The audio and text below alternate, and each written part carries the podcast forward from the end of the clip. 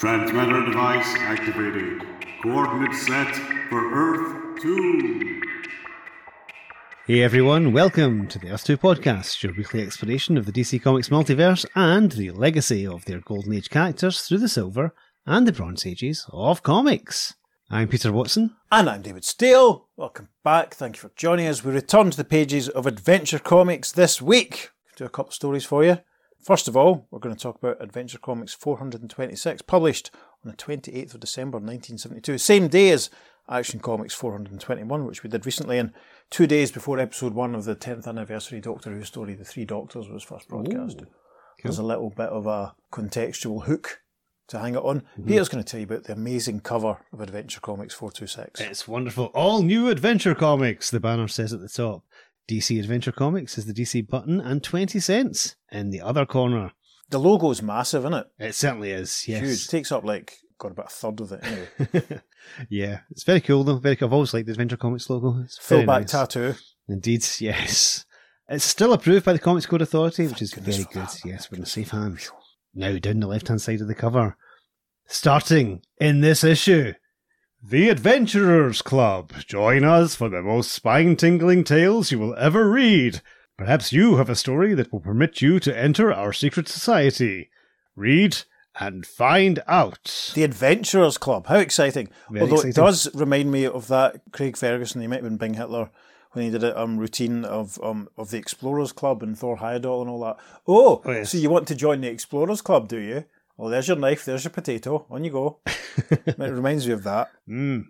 At the bottom, underneath that caption, we have a figure. He's wearing kind of like a green exploring jacket, almost. A red collar. He's got some brown pantaloons and big boots on, holding a rifle. He's a white haired figure with a gorgeous white moustache, a massive pipe coming from his mouth, and, wait for this, he's wearing an eye patch. It's George Lucas wearing an eye patch and smoking a pipe, listeners. There we are. Looks like he's posing. He's got his foot up on that little stool in, in a spotlight. It looks like he's posing for a an expensive Greg Hildebrandt special one-off painting. Yes, however, that's not the story we're going to be talking about. Thank goodness. Yes.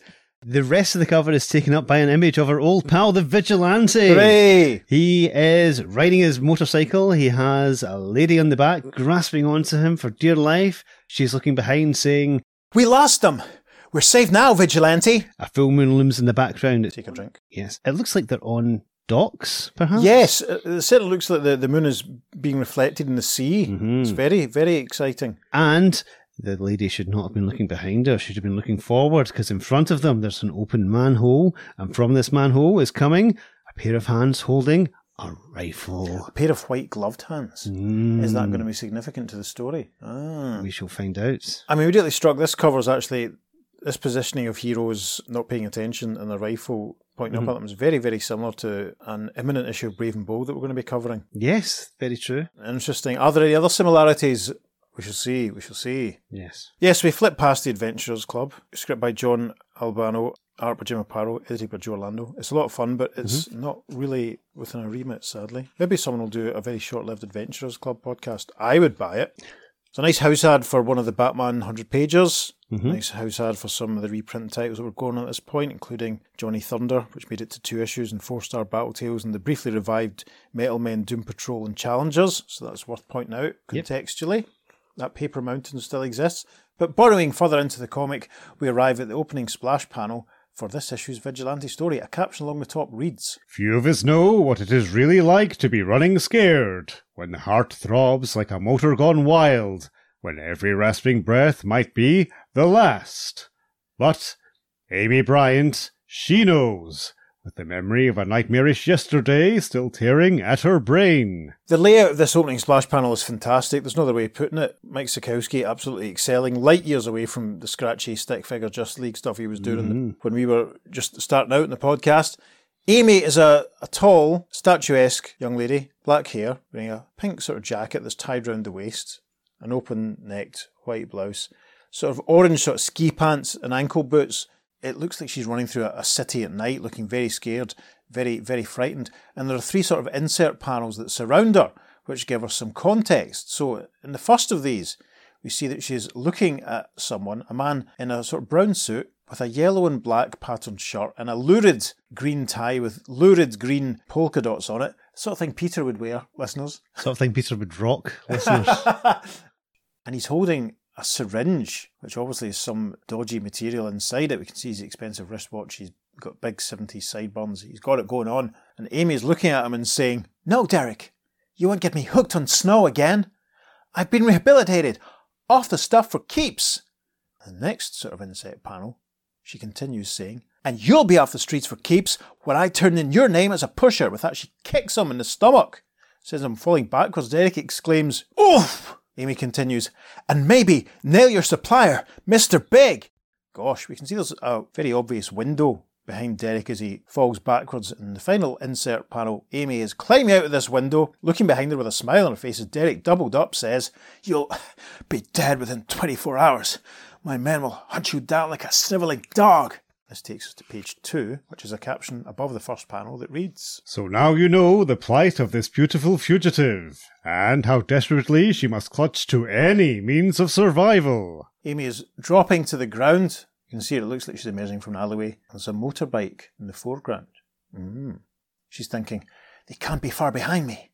If I can just manage to reach that bike, I'll be out of here like a shot. Usually, survival is won by the fittest, or those who have help and Amy Bryant is about to meet her scarlet scarfed savior, an avenger of justice, whom some call the, the vigilante, in Snow White Death.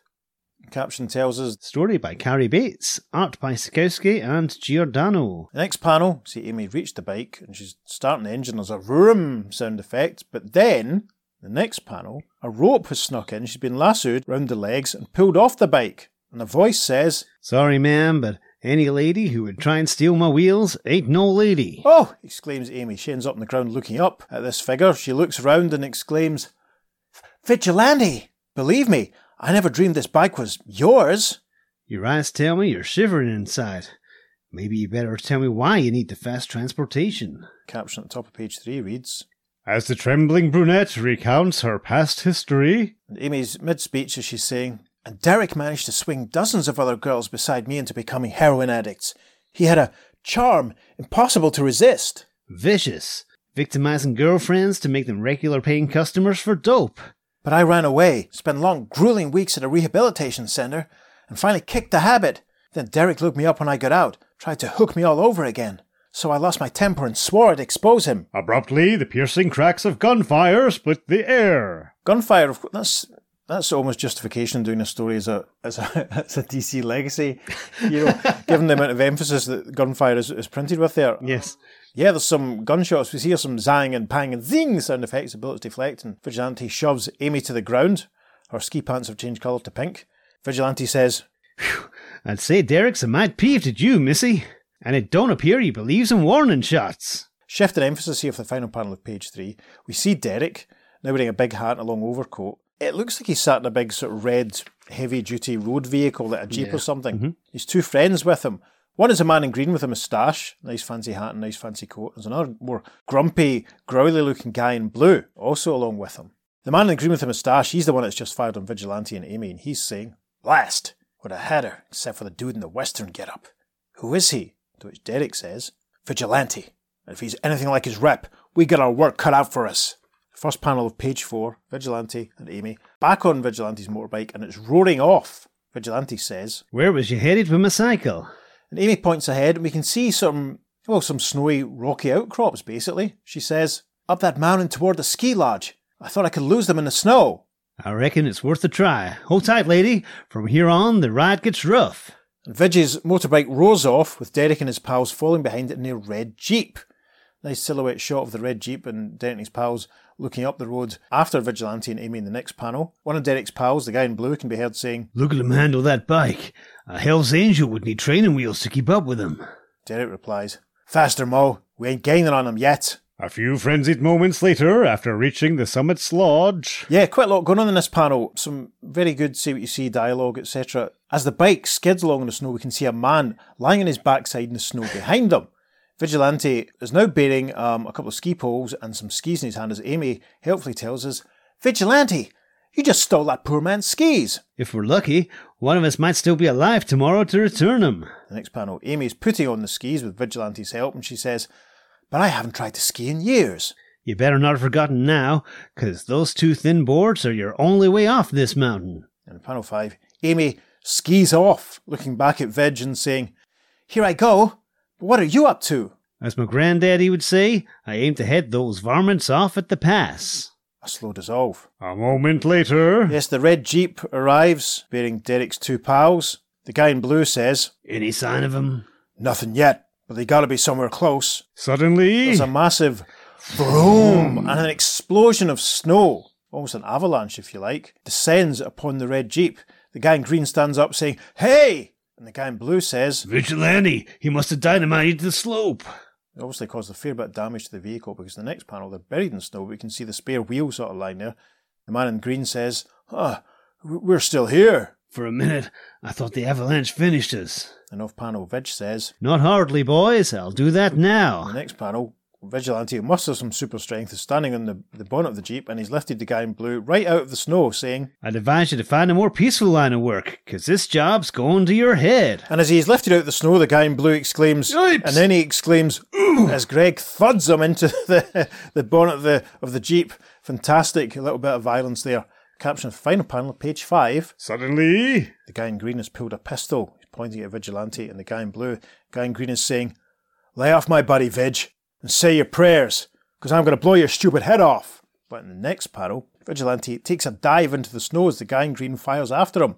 There's some pow, pow, pow sound effects. Guy in green says, Ha, I got him. But then in panel two, a white gloved hand, Vigilante's, pops out of the snow, fires a pistol with a kapow. And we see in the next panel, the guy in green is down on the ground, down in the snow, his pistol beside him. Not sure if he's dead or not, but Vigilante emerges from the snowdrift saying, You wasted four bullets in me, but I figure you ain't worth more than one bullet. Wow, a slow dissolve. A few minutes later. We see Vigilante using a pair of binoculars as he thinks, Better check up on Amy and see if she. Eh? Tarnation!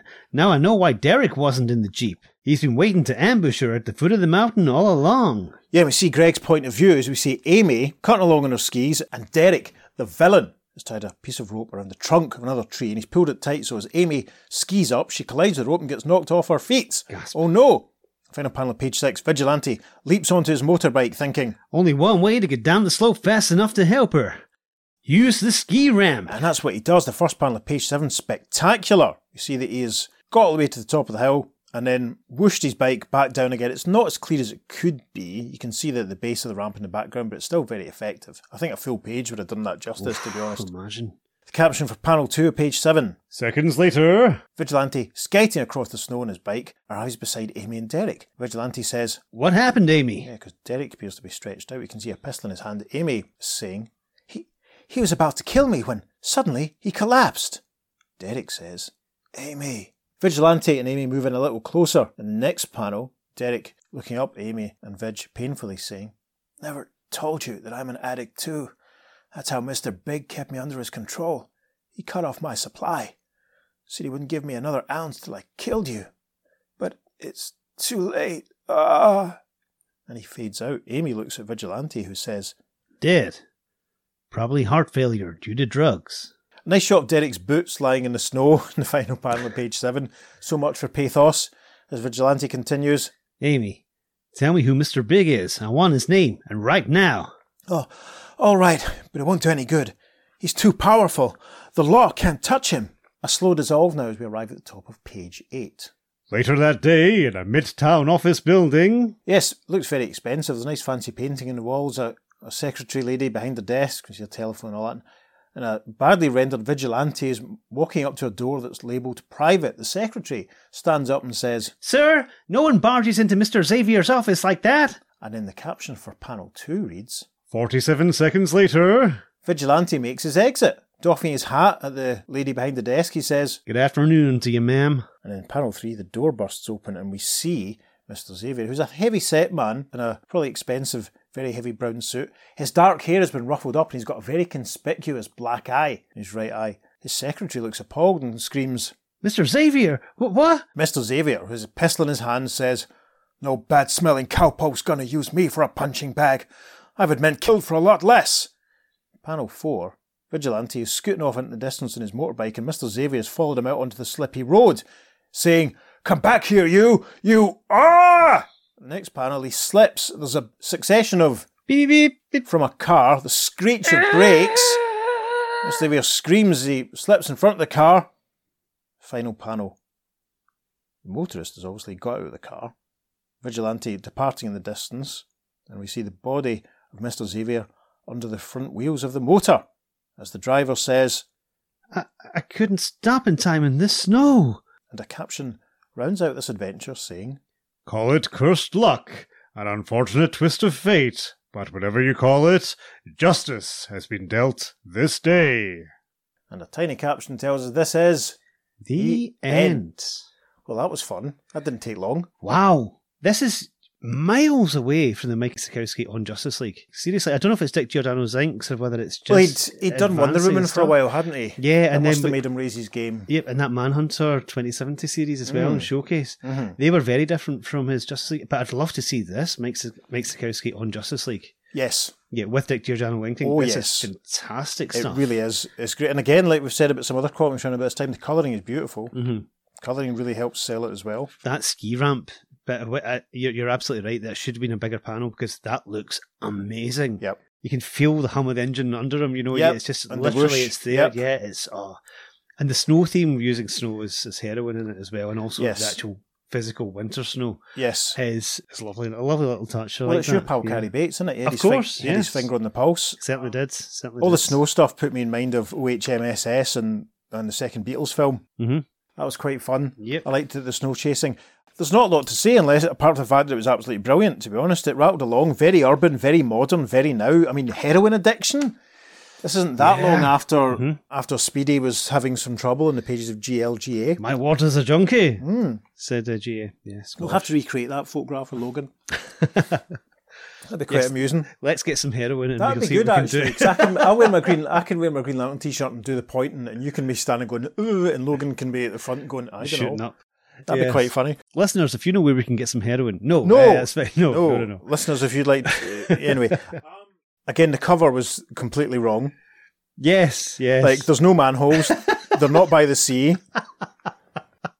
Uh, it's hilarious. Is it a full moon? I don't know. We lost them. We're safe now. Uh-huh. That's kind of, but no, that's that's way Yeah. Mm-hmm. off. That's hilarious. Actually, how how wrong that is.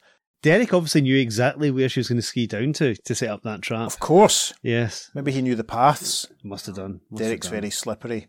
Mm. Obviously, if you pardon the expression with regards to the snow It's amazing intuitive powers you get by wearing such a fabulous tie. or being called Derek. Could be. that was a lot of fun. There's not Yeah. really too much else to say. I just wish it. I mean, it was short to the point. It continues this really down to earth, contemporary, urban sort of thing that the Earth One vigilante has been experiencing, apart from the werewolf, which was a bit out there. But you know, this follows on, I think, very neatly from the the, the racism tinged, you know, rodeo story Hmm. we did a, a month or two ago. It feels very right now. I have a question for you. Oh, I'm listening. Okay, chronologically, this is the first vigilante story we've done since his return in the JLA Seven Soldiers of Victory course. JSA epic. Of course. Is this definitely the Earth One vigilante, or could this be the Earth Two vigilante? Well, I'm. I think it's the Earth One guy, to be honest, because that's who we saw in Adventure Comics previously. true. It's True. very contemporary, very Mhm. down to earth. I cannot imagine the guy that was cutting about with, with the Shining Knight and Star Spangled Kid and Stripes. Stripesy having Mm. this sort of adventure. Well, you never know. I think we just have to take it as the Earth One guy. Yeah, I'm with you on that, but I just Yeah. thought I'd raise the topic because it is it's an, I mean, that's the thing because up until up until JLA 100, you and Uh-huh. I were just going with the. If you just read the stories as they were published, Yeah.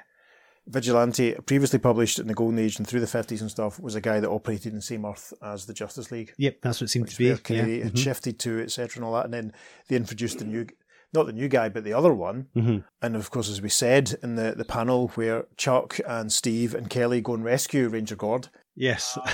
they don't make any reference to the fact that they'd already met another vigilante a couple of years earlier. I think it's the Earth One guy. Yeah, it'd be Yeah. fun to imagine it was the Mhm. Earth Two guy suddenly going from time travel twisty adventures to dealing with heroin abuse. yeah, true. it's True. not very golden age, is it? but I mean, it's.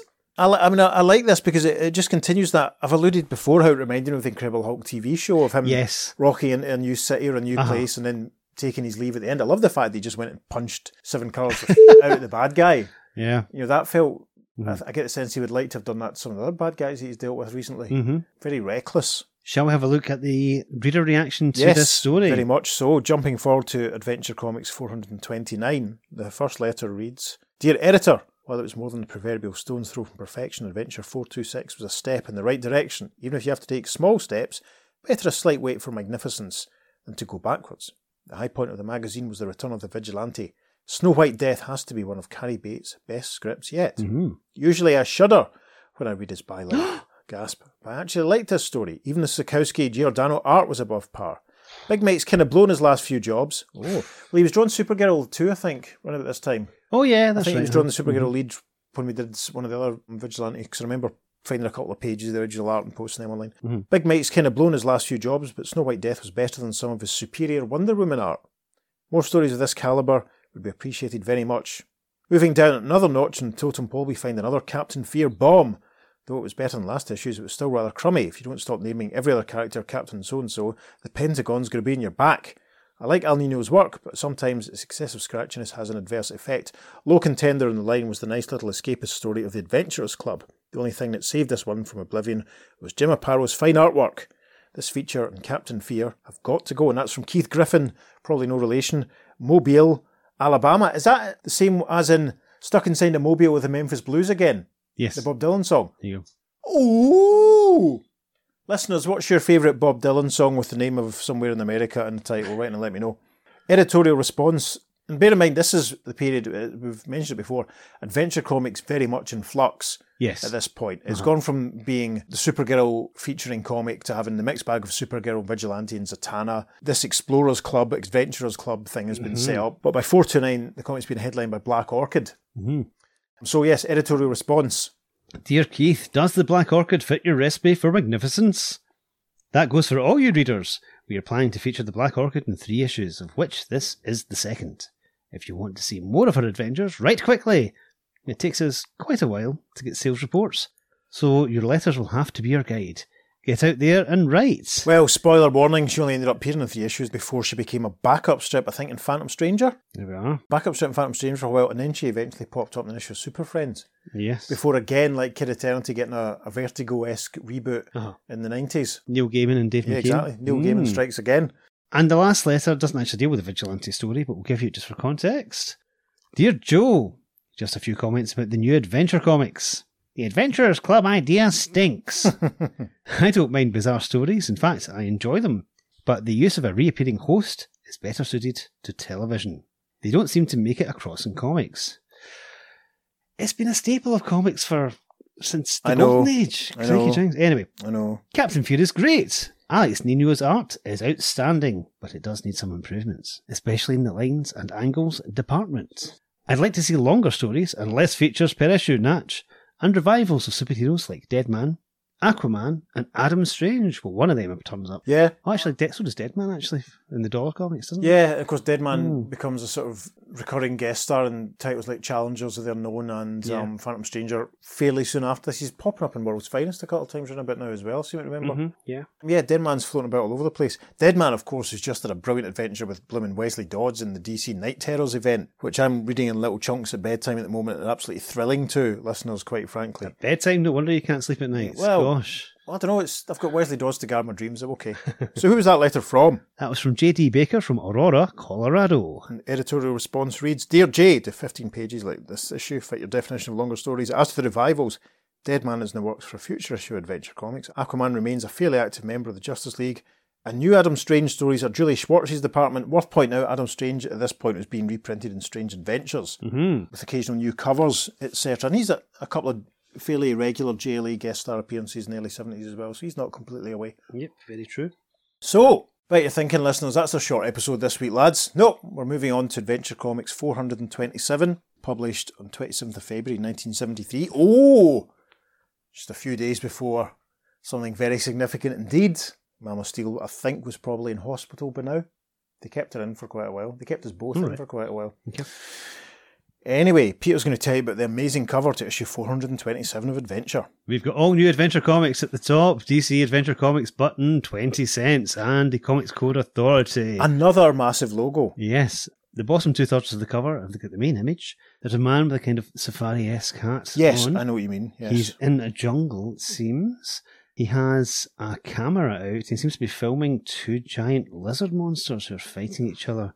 It's kind of a swampish area he's in. yeah. But unknown to him, there's a giant lizard monster with saliva drooling from its teeth coming through the bushes behind him. Yes. He's in trouble. A much more sort of humanoid looking creature than the, the ones that Mm. he's filming. This is proper House of Mystery, House of Secrets type stuff. You could almost imagine to the right hand side of the picture the silhouette of the Phantom Stranger.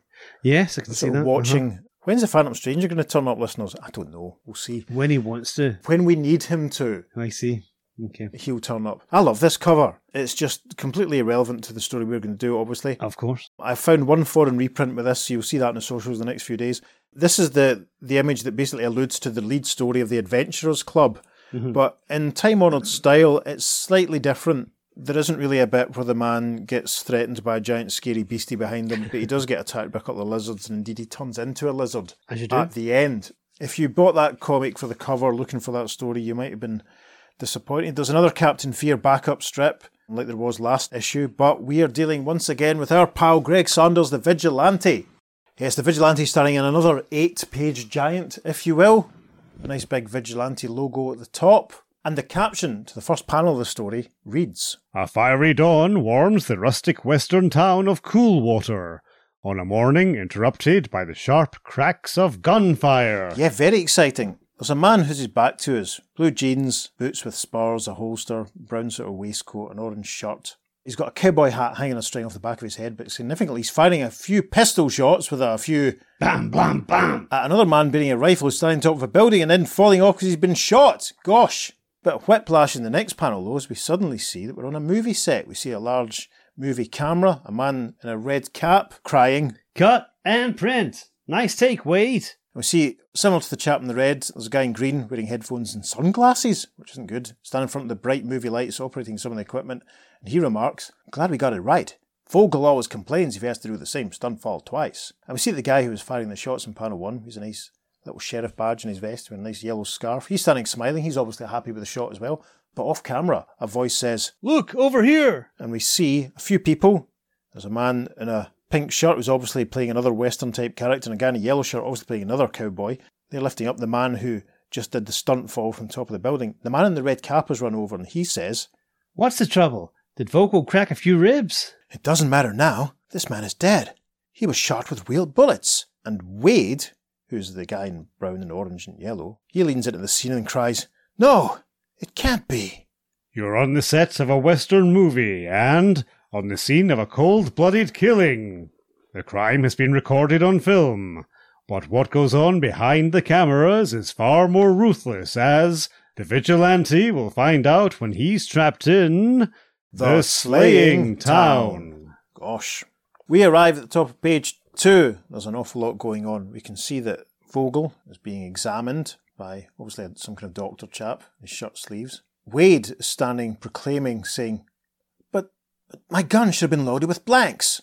The guy in the red baseball cap is saying, You've got some explaining to do, Wade. and we see that this entire scene is being viewed down a set of binoculars. It's that nice little cutout point of view shot because a, a thought bubble asks, Clear cut case of murder. Or is it? and a caption reads, Who is the silent spectator with the question? The Silent Spectator and The Question. Those two new superheroes. I've heard of The Question. Gosh. It's his sidekick. He was brought Yes. in in the new Golden Age. Yes. along with all the other sidekicks. Ooh. when we write our DC comic, Geoff Johns. Yes, it's coming. It's Yes. coming. The caption continues in the next panel. The bandanaed loner known as the Vigilante, a man with an unrelenting vendetta against crime of all kinds. Do you have an unrelenting vendetta against anything? I have an unrelenting Viennetta, which I had for dinner last night. Excellent. I set them up. Peter lobs them into the net. yes, we see Vigilante using his binoculars and he's thinking, The trail of a smuggling ring I'm tracking led to this movie set, but I didn't expect to witness a killing. I'll keep reading lips and see what I can pick up. and we're back down in the movie set for the next panel. Wade being frowned at disapprovingly by the man in the red baseball cap, who also sees a light, an old-fashioned light meter around his neck. Maybe he's the director or something. I don't know. There's also a chap in a purple suit with white collared shirt, very wide collar, very wide neckline. Wade is saying, I, I swear, I didn't know the gun was loaded. That's the truth, this man in purple remarks. Finally had to get your revenge, eh, Wade? All heads turn and listen to the cruel voice of the ruthless man who owns their careers. Producer J.W. Farner. Farner looks kind of like what if you took Scott Walker's haircut and stuck it on William Hartnell? It's a bit harsh on William Hartnell, I would say, but that's fine. It's, but it's a very caricatured Mike Sekowsky style William Yes, Hartnell. yes, as if uh-huh. Mike Sekowsky was illustrating TV comic in 1965. I hope you love all these reference points, listeners. I do. I think it looks a bit like the fiddler, facially. Uh, Sekowsky's fiddler. I like the fact that in this next panel he's pointing so it looks like he's tickling that man's nose. Farner continues. Everyone knows about your manslaughter trial years ago and how Vogel was the hostile witness whose testimony put you away for five years. Blimey, that was quite an info dump, wasn't it? Movie actor, it's a bit close to home, especially if hmm. you're, what's his face? One Alec of the. Baldwin? Alec Baldwin, yeah. Off camera, Wade is saying, But new evidence proved I was innocent. Farner takes a draw of his elaborate long cigarette holder in the next panel, saying, All the more reason to hate Vogel enough to kill him. Put Wade in the town jail for now, boys. I'll call the authorities. Wade gets led off by a man who's dressed up like an old school sort of cavalry type soldier, another guy. Wade calls back, No, I'm being framed. Somebody believe me. And we cut back once again to Vigilante in his binoculars, who's thinking, Hmm. Looks like the cowboy star, Wade Preston, had a motive to shoot for keeps. But I don't think he had the stupidity to do it in front of a dozen witnesses. See the next panel that Greg is. It looks like he's standing on the roof of one of the, the buildings in this small western town set, and he's looking down and seeing the body of Vogel being carried away by another couple of men. And Vigilante's thinking, I suspected things were crooked in Coolwater. Now I'm sure of it. I got a hunch there's real varmints in this town who do their dirty work off camera. Think I'll mosey around some more. Yep, he just loves jumping from town to town, investigating and sticking his nose in. It's brilliant. Mm-hmm. A slow dissolve, the caption for panel three of page three. Later that afternoon, We're in a very fancy ornate office. Mr. Farner still parading around, and there's a very scrawny looking chap with thinning dark hair and a beaky nose and sort of little half glasses who's sat with a briefcase open going through some papers. And he's saying, We can write off Vogel. He shouldn't have wanted a bigger cut of the operation. Oh, that's interesting. Farner replies, The fool sealed his own death warrant when he did. Luckily, we didn't have to pull in a pro killer from the syndicate, thanks to our star, Wade Preston. A brilliant stroke, JW, cashing in on that old court case and having me plant real bullets in Wade's gun before today's shooting schedule. Well, that's a handy info dump. I hope Greg's got his tape recorder out. And we see that this last part of the conversation is being overheard by Vigilante, who's standing outside the open office door very casually. Vigilante thinks to himself, Some joke. and he uses his rope, which he's obviously lassoed around the top of the building or something, to start pulling himself up, casting a long shadow as he does so. It actually looks like he's lowering himself into this rain barrel. It does, yes. It's quite interesting. As he starts to climb up the rope, Vigilante thinks, Those left will be stuck in their craw as soon as I get evidence on their crooked operation. however, caption for the first panel on page four, unexpectedly, Yes, there's a snap sound effect as suddenly a knife, very sharp knife, flies into view, severing, indeed, well, actually, very helpfully, Greg thinks what's happened. Molesso's been cut. He starts to fall to the ground. He lands with an. we see the shadow of a large figure looming over him, who says, Happy landing, stranger. Pull back for panel three. We see a large man in a sort of purpley pink shirt, a purple waistcoat, brown hat, green trousers, the holster round his waist, holding a pistol, and he says, You may be dressed like a cowboy, but I'll lay odds you don't belong here. You and me are going to tell Mr. Farner how you were snooping. Vigilante thinks. Have to make my move. Now or never. And then a very dynamic panel four, Vigilante on the ground kicks up violently, knocking the gun out of the bad guy's hand and making the big guy fall backwards, exclaiming, Hey! And in the next panel, Vigilante gives him another kick with the other foot, saying, Must get to Preston. He's been locked away again for a crime he didn't commit. There's another thwack as Vig kicks the bad guy who falls down, going, Ugh! A slow dissolve. soon in the Coolwater jail, You see Wade sat in the, the bed in the cell as a, a very pirate shippy looking sort of sheriff with a very conspicuous big ring of keys stands on the other side of the bars saying, You're my favourite movie star, Mr. Preston, but I had to lock you up. I don't like Farner any more than you do, but right now the law's on his side. I'm not worried, Sheriff, replies Wade. Wade, I would be worried. Caption then for panel two. Without warning. Yes, there's a crump sound effect as Vigilante appears and kicks open the door of the prison, saying, Sorry, Sheriff, but you don't know the brand of man we're up against. The sheriff exclaims, Eh? and caption for panel 3 reads, Soon in J.W. Farner's suite. Yes, the big guy who was just given Vigilante some trouble a page ago is sitting rubbing his jaw saying, and the Prowler wore a red scarf over his face. Farner's standing with his arms wide, he's raging. He kind of looks now a bit like Rod Hull crossed with Martin Short. Totally is that. And Farner's exclaiming, Idiot! The vigilante wears a scarf like that. He's here! In Coolwater! And his bespectacled associate from a couple of pages earlier enters this room saying, Just got word.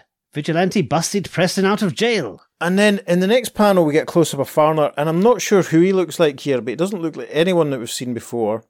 Who was that guy that was um that wasn't Robin Asquith that was in the Confessions movies Oh, right, okay, yeah. I know what you mean. with a heavy Roger McGuinn style Scott Walker haircut? He's got a bit of Willem Dafoe about him as well. Yes, we've not Willem Dafoe in the podcast for a while. True. It's a, what's that? A throwback to the, the Silver Age Starman episode. Yes, Yeah. yes. That's a very long time back ago. a long time ago. Yes. So anyway, Farner takes another draw on his long fancy cigarette holder and replies to this news about Vigilante getting Wade out of jail. Splendid. Now we don't need the formality of Preston standing trial. We'll shoot him and Vigilante on sight. Fugitives from justice. Ha ha! That masked meddler is unwittingly helping us. Meanwhile, after leaving the sheriff safely locked inside his own jail, Wade, looking like George Lazenby, standing with Vigilante, and Wade says, But I'm innocent. A man on the run looks guilty. Don't be a fool, Preston. Farner's men will kill you the first chance they get. They're both walking off in the first panel of page six. Wade is saying, I still got my doubts about you, Vigilante. And Vigilante thinks. A glimpse of shadow in front of Preston. Must be from the roof. Yeah, and we can see there's a bit of a distorted shadow behind them both. It looks a bit odd, like there's like an extra bit added on. In panel two, Vigilante drops to his knees and fires one shot. Blam! And we can see that he's taken out a man who's standing on a roof in front of them. Wade takes all this in and says, That man was about to shoot me in the back. F- from now on, you're the boss. Now you're talking. Keep your eyes peeled for anything that moves. We move further into the town in the next panel with Vig saying, If we can make it to the other side of town, we've a chance. I've been on the run in a lot of movies, but this time I'm playing it for real. silently, cunningly, the two men stalk their way through the rustic buildings, tackling trouble where they find it. Yeah, almost a montage. We see Greg standing on top of a building, lassoing one bad guy, knocking his hat off, and then Wade down on the ground, punched another guy. Vigilante is saying, Won't shoot unless I have to. A gunshot will give away where we are. I read you, Vigilante, says Wade as he punches out a man. Final panel of page six, we see them moving through a big stack of movie lights. Wow, that's fantastic. See if that ends up in the socials. I like that panel a lot. All sorts of equipment lying around. Vigilante is saying, We're almost out of this, friend. Just a few more steps. But, as you'd expect, off panel, a voice cries, Over there! I see them! And we see in the first panel of page seven that it's Farner and a posse, bunch of guys on the back of horses. They've all got guns. Farner says, Rush 'em and shoot to kill! Quick as a spark, Vigilante reacts. Yeah, see Vigilante operating a very heavy looking electrical switch. Caption for panel three. Instantly, the huge outdoor lights set the air ablaze with thousands of watts. Yes, I suppose this panel's going to make it onto the social, isn't it, Peter? Oh, absolutely, yes. There's a massive burst of light which, for some reason, knocked all these horses askance. There's five of them, and we can see they're, they've bucked the riders off, or they've slipped to the ground, or they're obviously really disturbed. One guy cries, Ah, my eyes! another guy cries, another guy cries. can't see. No one knows what the horses are thinking. The caption for the final panel of page seven. Meanwhile, amid the chaos, We see a very happy looking Wade saying, Ah, so this is what we came after. Let's peel out of here. Yep, and because indeed they have found Vigilante's motorbike. It looks as though Vigilante's removing a tarpaulin from it. Again, the panel of the horses could have been a little bit smaller. This could have been a little bit bigger. Might have been a little bit clearer, a bit like the ski jump panel from earlier on, but not Yes. to worry. We arrive at the first panel of page eight. The lights are still blazing. Everyone is still on the ground. The horses are still neighing and weighing and really uncomfortable. But Vigilante and Wade speed off on the motorbike. One of Farner's goons cries, We got a motorbike, boss. Farner, who's still on his back on the ground, cries himself, After them, you bunglers! If they get away, we've had it! But when the outlaws try to start their own engines, Yeah, nice little sort of three slippy slidey montage panel shot here. One guy in a green motor trying the engine, not much luck, and he says, my truck won't start. Guy, the next car, red car this time, we hear him saying, N- neither will my car. and then we see another goon pointing at a, a nasty patch of liquid on the ground behind his car as he observes. No wonder. The gas tank's been emptied. The next panel's a cracker. Vigilante and Wade on the high ground, high buff above the town, and we hear frustrated voices coming from back down in the town as one guy can be heard yelling, Vigilante must have siphoned the gas out of every car and truck we brought. Another one says, We're stranded. Nothing but 50 miles of sand and vultures all around us. Another guy says, Our horses would never survive the desert. And up, looking above all this, we see Wade, Vigilante. Wade looking back down and saying, Sharp thinking, Vigilante. Now and his men have to stay in Coolwater till the police come for them. In the next panel, we see that Greg has a little small pouch, a little small bag, which he's emptying into his hand. Not really sure that's come from. But Wade observes, That bag, it looks like diamonds. I found dozens like it hidden in the gas tanks of Farner's cars. He was using his movie company as a front for smuggling. And the final panel, with a zoom, Vigilante and Wade ride off on Vigilante's bike. As Vigilante continues, He'd secretly transport the stuff every time he took a film crew on location to a different part of the world. And now, his next and last location will be a federal prison. and a tiny caption tells us that this was. The, The end. end. Well, that wasn't as good as the last one. I'm a little bit foggy about some of the motivations. Yeah, it was fun. I still enjoyed it. I thought it was good. Yeah, it wasn't bad. Hang on. So they were trying to get Wade into trouble, what, just as a distraction? They needed Vogel out of the way, so they used Wade because they could frame him for that. Right. Because he's got okay, wait a minute. with with Vogel was the more. Oh, wait a minute. Here we are. We can write off Vogel. He shouldn't have wanted a bigger cut of the operation. mhm. Right. Okay. So do needed a bit more emphasis. Uh, maybe a, co- a bit with Vigilante telling Wade about that conversation. That would have been nice, yeah. Yeah, it would have made it a little tidier, given how much, how clear the exposition and all that was in the last one. Mm. mhm. But no, that was fun. It was a nice little action-packed. You can imagine some banjos playing over a couple of the scenes to Yeah. the tension. I like them sort of sat with the, the fact that they off-camera sabotaged all the vehicles. That was pretty cool. I like that the first panel it literally just looked like you were in a Western comic, Yeah. and then it cuts to, Yeah. oh, it's a movie. Hey, cool. That'd been better as a page turn. Jinx, you owe me a Fanta. Yeah. Exactly what I was going to say. Yeah, that would have been very good. Yeah. Artwork a little sketchier than the last time, I think. Yeah, it's still the- exactly the same team as before. It's Cary Bates writing with Sekowsky and Giordano on the art, but I'm with you. Yeah, it's not as not quite as stylish Mhm. as the first story. Yeah. Felt a bit more rushed, really. A bit more rushed. Farner and his pal look very grotesque. Yeah, I mean, it's I don't know if rushed, but maybe maybe it's just a bit more stylized. I, I- maybe it was Mhm. deliberate. I don't know. Found a few pages of original art from these issues. Listeners, they'll make their way onto the socials, see what you think, what they look like, unadorned with the beautiful colouring. I liked them trying to get out of town and having to fight Yes. off all the guys. That was quite interesting. It was almost like Farner and his guys were waiting for them. That was quite Mhm. interesting. When did Vigilante get a chance to go through their gas tanks? Because obviously he's maybe just trying to drain them so they could get away, but then he discovered, just so happens that they're hiding these diamonds in the gas tanks. I know it's quite a leap, isn't it? Yeah, The diamonds came out of nowhere. yeah. there was no hint of you know that going on. And maybe if Farner had sort of said something, you know, he wanted a, he wanted a bigger cut of our diamond smuggling operation. Uh-huh, uh-huh. You know, that's a little tiny script edit that I might have made Yeah. just to kind of clarify everyone's motivations. It's almost like Cary was writing the last page because of, of because it's only eight pages. Yeah, It's almost like he was writing the last page and thought, "Oh, I've got them escaping, but I've not actually got them away with any evidence." And Yes. said going to get evidence. Eh, it just so happens. yes, And I think that's what's probably happened. Yeah. I think I think you're right. It's difficult with these eight page stories to really give it a lot of depth, and but I think to be fair, out of the, out of the what, f- what three or 4 Mhm. vigilante stories that we've done like this, they've all been quite good. They've all been quite Yeah. solid. Uh-huh. As I've said, I, and I'll keep saying, I, I love this idea of Earth One Vigilante just traveling around fighting crimes. Yes. Uh huh. And obviously, you know, Wade was in a lot of trouble here, and you know he Mhm. could have been, he could have gone down for murder and all that. But you know, he's Mhm. Greg has saved him, so that's great. His, his movie career is saved, and the thing is, was it even a real movie? I wonder. Well, I think it was. Yeah, because they were going round because they did say they're filming everywhere. I mean, I wonder was the whole movie making thing just a cover, just a front for all the the smuggling and stuff, the diamond thieving and all that that were going on? That's quite. yeah. Quite complicated. I mean, let's be honest. Let's do a bit of comparison. I think this is much Mm. weaker than the, the heroin story that we did earlier. Heroin is stronger than diamond smuggling. Heroin, Discuss. diamond smuggling, giant lizards. Yeah, You Western decide. movies. uh You decide not as quite as strong or as concise Mhm, or as or as watertight as the, the first one. Yeah, Farner obviously quite a grotesque, exaggerated, Yeah. almost caricatured bad guy. He was Uh-huh. quite fun. He was Yeah. a lot of fun. and I think Sekowsky had a lot of fun drawing him because he does like to noodle at those evil faces. Yes, very much. So you can, you can imagine some, you know, we alluded to a few people there, but you can imagine some sort of renowned character type actor Yeah. Uh-huh. giving life to him on, on the screen. Um, Oh, David Warner when he played yes, uh, uh, Jack the Ripper in Time After Time. he does look like David Warner. yes, You're right. An aspect of that. Um, Absolutely, especially Hmm. oh, now you say that, like especially pages two and three, you Uh-huh. can see that there. yeah. David Warner. Hmm, my voice wasn't too far away from David Warner. I Rest in peace. His uh, his final big finish is imminent, I believe. All right. Okay. Did you ever meet David Warner? No, Okay, I did it at a con once, right? and he did this wonderful thing. That anyone that comes up to him for signing at his table or whatever, he looks at him and says, "Have we met?" Lovely. Which you know is it works both ways. If you have met him before, it's fantastic. If you haven't, then it's fine. You can get away with it. That's okay. Brilliant. But you automatically think that you know, oh, you remember me, yeah.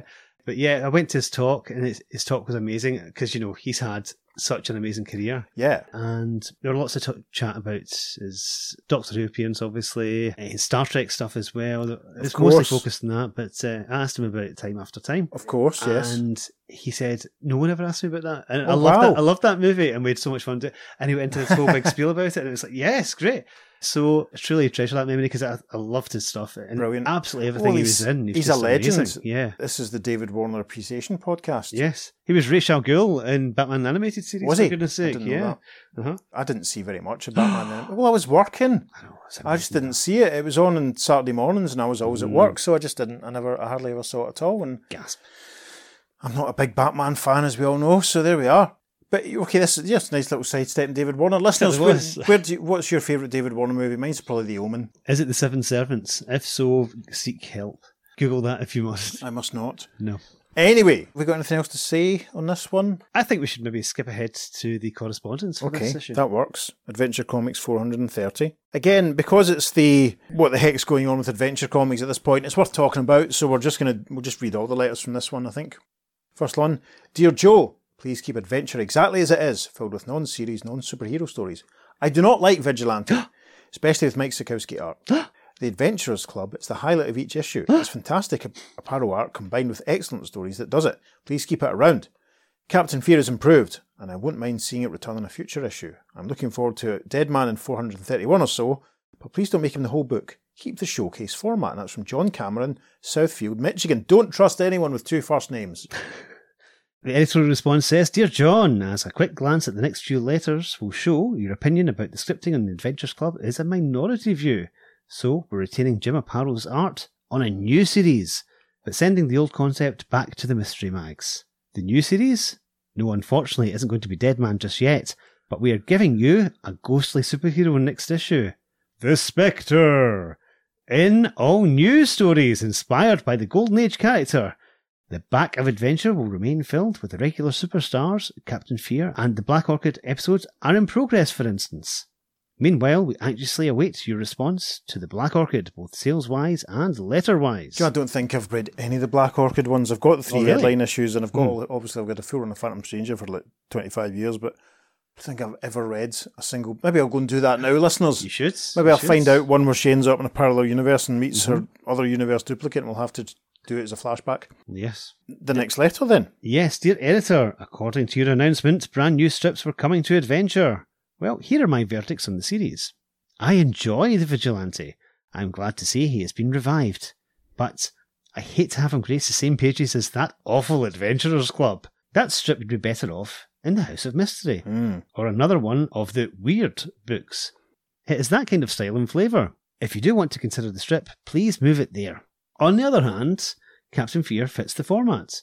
It could be handled better, but it's all in all a very good strip, and that's from Helmut Schröder from Appleton, Wisconsin. Yep, no response to that one, so the next letter reads Dear Joe, do you know what Adventure 427 was? A mediocre comic book. The only superior thing on it was the cover. It didn't live up to its title and reputation. I suggest that measures be taken right away. The Adventurers Club and Captain Fear have got to go. And that's from Keith Griffin again, still stuck inside a mobile with the Memphis Blues again in Alabama. Keith gets a response. Dear Keith, In the interests of the equal time provision, let's hear from some fans who'll answer you more emphatically than we could. And the next letter. Dear Joe, Adventure 427 was a solid issue from cover to cover. I rather liked the first issue, although the cover featuring it was misleading. Jim Aparo is rapidly moving to the top of my list of favourite artists, you and me both. I think the Vigilante series was good enough to hold its own this issue. It had an overused plot, but with nice touches. Captain Fear will have to wait before I pass judgment on it. It has all the ingredients of a good strip, but something seems to be lacking that I can't put my finger on.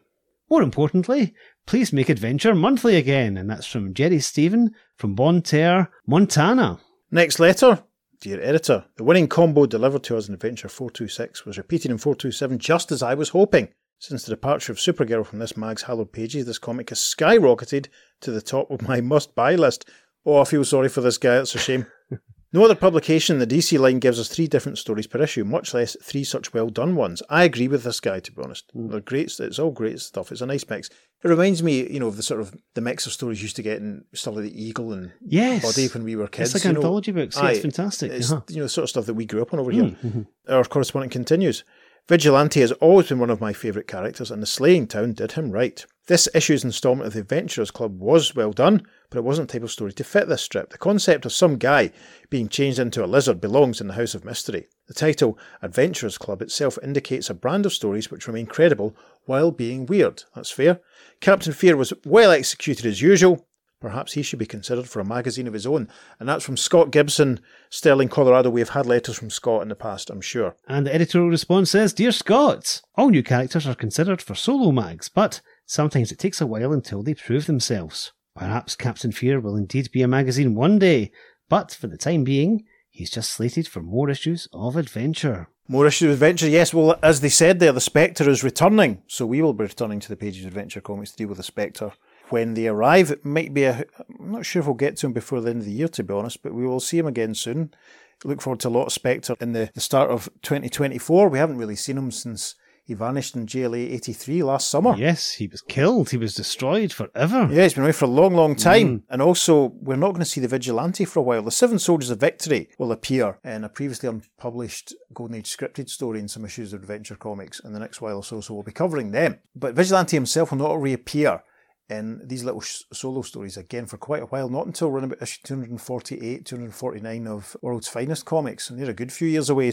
It'll be interesting to see when he comes back. I've really enjoyed these little sort of vigilante vignettes. Have you? Absolutely, yes. And listeners, if you've been enjoying the Vigilante vignettes, then you should check out the excellent Prairie Justice podcast that Ranger Gord Tolton does. It was Ranger Gord who actually voiced Vigilante for us in our Seven Soldiers of Victory epic three-parter. And many thanks to him for that. Yes. Who else were going to get to do it? Let's be honest, as said. No, and, and of course, when we did a wrap up episode, I hadn't heard those issues now, and I can now say how good he was. He was fantastic. That's probably mm. one my favourite segment. Actually, was the the rescue of, of Ranger Gordon. That's the only one when I didn't play anyone. So there you go. Make of that what you will.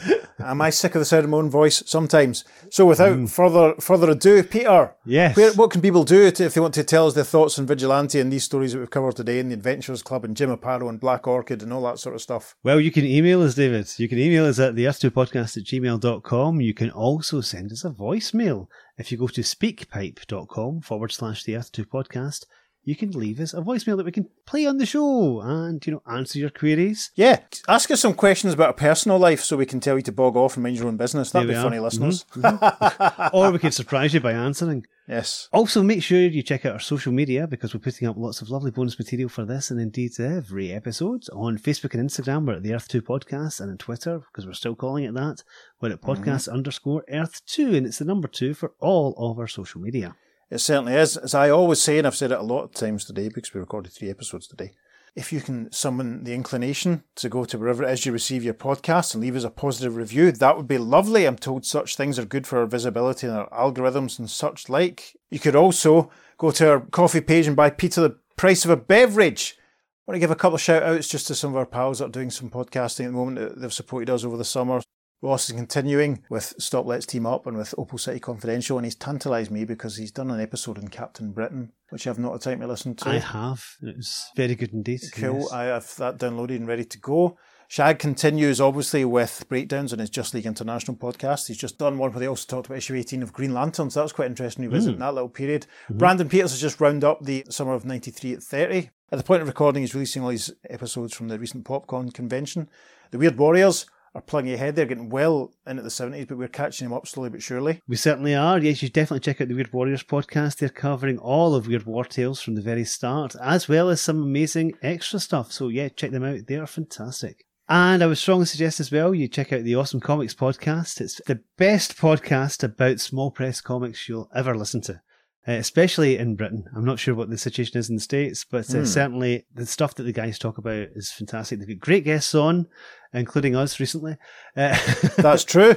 Yes, we were on fairly recently, and it was a delight, an absolute delight. Yeah, I, I have another episode of, of theirs downloaded to listen to at the moment because they're speaking to the guys responsible for Viz Comic, which is obviously yes. a legend in, in our parts. A British humour magazine. It's fantastic whether or not our, our foreign listeners would get so much of that, I'm not sure, but that's one I'm looking forward to. So, yes, just spread the love, listeners. Let us know what other comics podcasts you're enjoying and, and all that sort of stuff. But we appreciate you listening and we appreciate your support. There's always the same folk that kind of give us a boost on the socials, and we're very, very grateful. On that note, I've been Peter. And I've been David. Take care. We'll see you again soon on the Earth 2 Podcast. Yeehaw! You're on your own with that one, kid.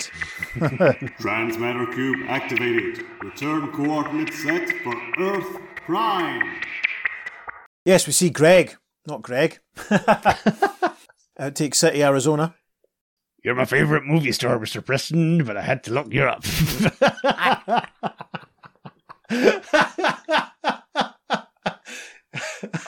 I love it. Keep it going.